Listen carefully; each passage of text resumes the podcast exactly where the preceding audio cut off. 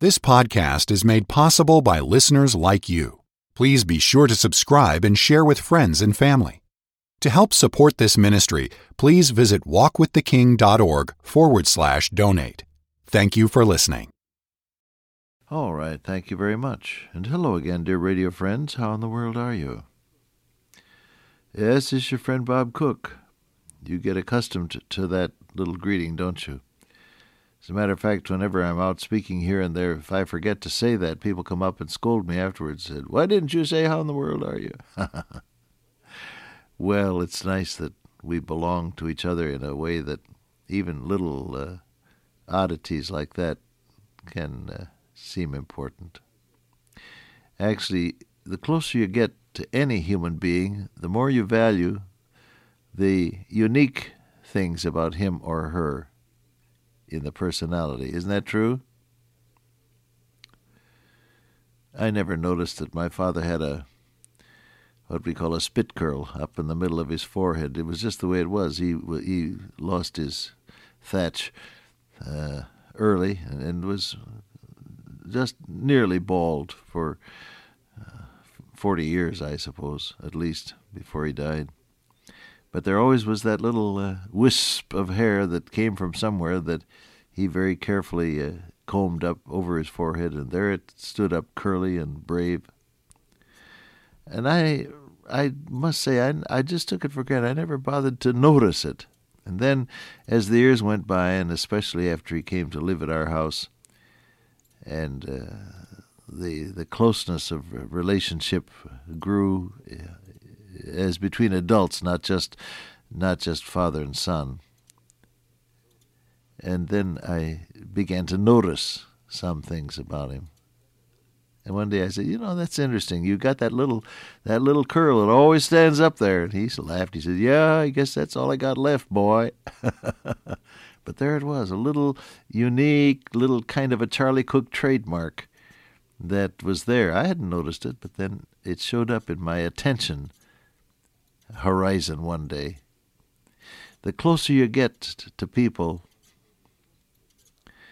the more you notice things about them that are unique and you appreciate them. Well, I threw that in free, no charge. How are you getting along today? Are you doing all right? Oh, I hope so. Bless your heart. And I know that some days are rough and others are a little easier. Whatever kind of a day you've struck, Live it for Jesus. Whatsoever you do, do all, all that is in the name of the Lord Jesus, giving thanks to God and the Father by Him. So live, live what you do, live what you live for your Lord Jesus Christ, and that, that touches the day with glory. Even one of those days when everything falls apart can be touched with the presence of God if you do it for Him. You and I are looking at 1 Peter chapter 3. We were talking about the will of God knowledge of the will of God and how to do God's will. And we ended on the thought that your willingness to obey God's will is directly related to God's ability and will, willingness to reveal His will to you. If we walk in the light as He is in the light, we have fellowship one with another. You want God to share His heart with you? Fellowship is a sharing of hearts. You want God to share his heart with you? Well, you better start walking in the light. See? The steps of a good man are ordered by the Lord, and he delighteth in his way. Though he fall, he shall not be utterly cast down, for the Lord upholdeth him with his hand. The psalmist says in the 37th psalm. Your appreciation of the will of God, your knowledge of the will of God, is directly proportional to your willingness to obey. Always and always, when you read your Bible, ask the question, What is God asking me to do today about this part of His will? Preacher, always, when you preach a sermon, Sunday school teacher, always, when you teach a, a lesson in the Sunday school or in a Bible class, uh, set the hook. Uh, always uh, show what steps of obedience can be taken as a result of the lessons learned. Don't fail in that. Because appreciation for and knowledge of the will of God is directly tied to willingness to obey it. That, I think, is where we left off. Now, he says, It's better if the will of God be so that ye suffer for well doing than for evil doing. Life is, has its troubles. All that Peter is saying is, be sure that the troubles that come to you are not your own fault. Suffer for well doing rather than for evil doing. Be sure the troubles and opposition and criticism that come your way are not your fault. If that be so, then, as Dr. Ironside said to me years ago when I was complaining about my critics, he said, Well, if they're right about it, mend your ways. And if they aren't, go on, forget it, and serve the Lord.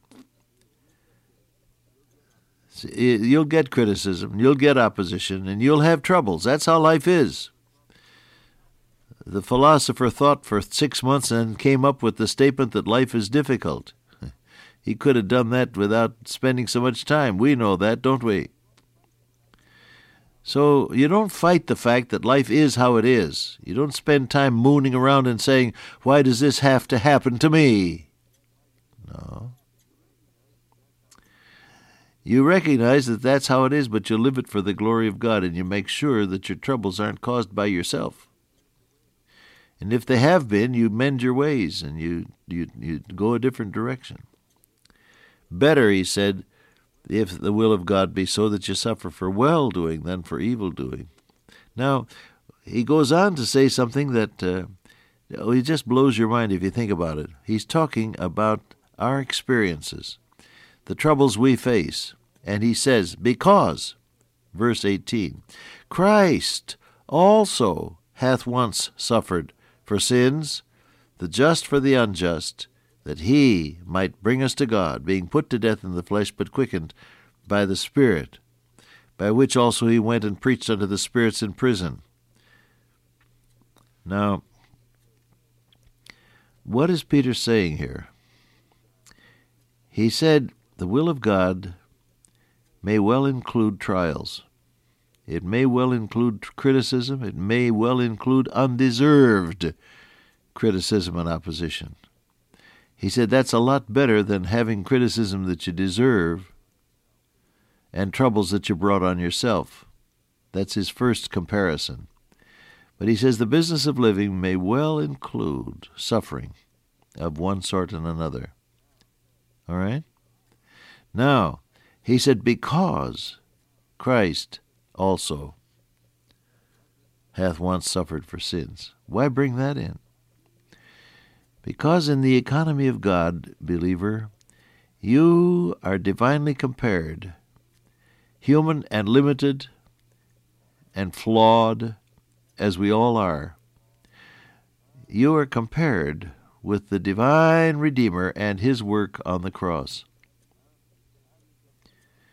Now you say, how do you get that? Well, the Bible teaches it. Philippians 1.29, Unto you it is given, in the behalf of Christ, not only to believe on him, but also to suffer for his sake.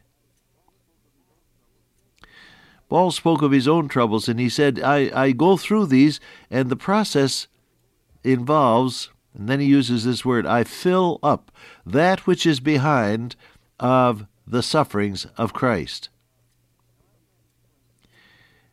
Now, I can't explain the mystical relationship between Christ's suffering for me on the cross and my troubles in a world that hates him. I can't explain the mystical relationship. I only know it happens. What is here said is there is a parallel.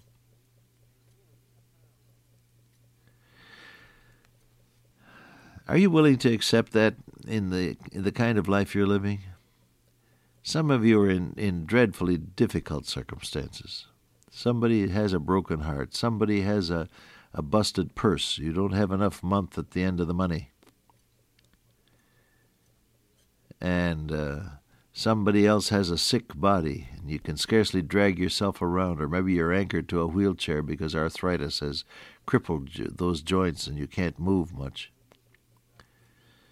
Or maybe you've been forgotten. You're stuck away someplace in a what they call a retirement home, which is a warehouse for older people. Oftentimes, I'm not saying they're all that way, but you're forgotten. Nobody nobody drops drops in to say hello. You're alone with your memories. Some of them are bitter and some are bittersweet. But there you are and you're forgotten. And you hear me talking and you say, Brother Cook, you don't know what I'm up. You you don't know what it is. Wait, just wait till you get where I am. Well, that may well indeed happen. Who knows? But I know that many of you who listen are in difficult situations. You got a difficult job situation. Your boss not only is is difficult, but he puts thought into being impossible, and it seems as though you can't ever do anything right. Whatever you do seems to be wrong, and you get constantly harassed and criticized. Talking to somebody like that. Difficult situations. And you know, I'm the last person to tell you that that you should kid yourself into thinking that it that it isn't how it is. You have to be a realist and face up to it and say that's how it is.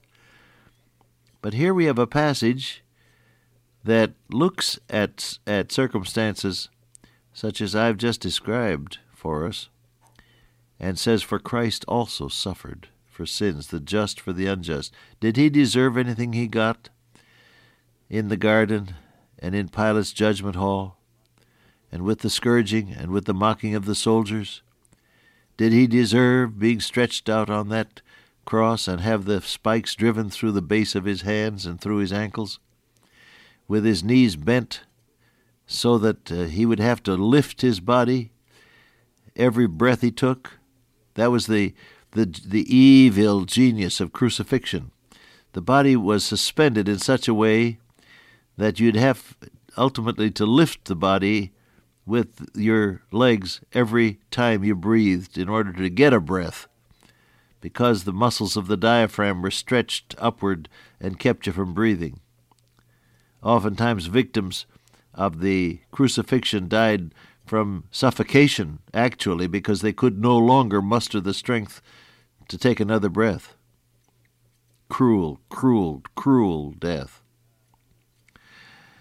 Ah, yes. And Jesus died, it says, the just for the unjust. My brother, my sister, you take a look at this passage now and find the Holy Spirit saying to you, You're a believer. You're indwelt by the Holy Spirit. And because that is so, you are connected this minute with what Jesus did on the cross. There is a dynamic connection between the way you and I go through our troubles and what He did for us on the cross. Because He died for me, I can live triumphantly for Him. Great truth, isn't it? We come back to this now the next time we get together. Link your life to Jesus dynamically, step by step. Blessed Father, we just trust Thee today to connect our living with the glory of the cross and the majesty of our Savior. In His name I pray, Amen. Till I meet you once again by way of radio, walk with the King today and be a blessing.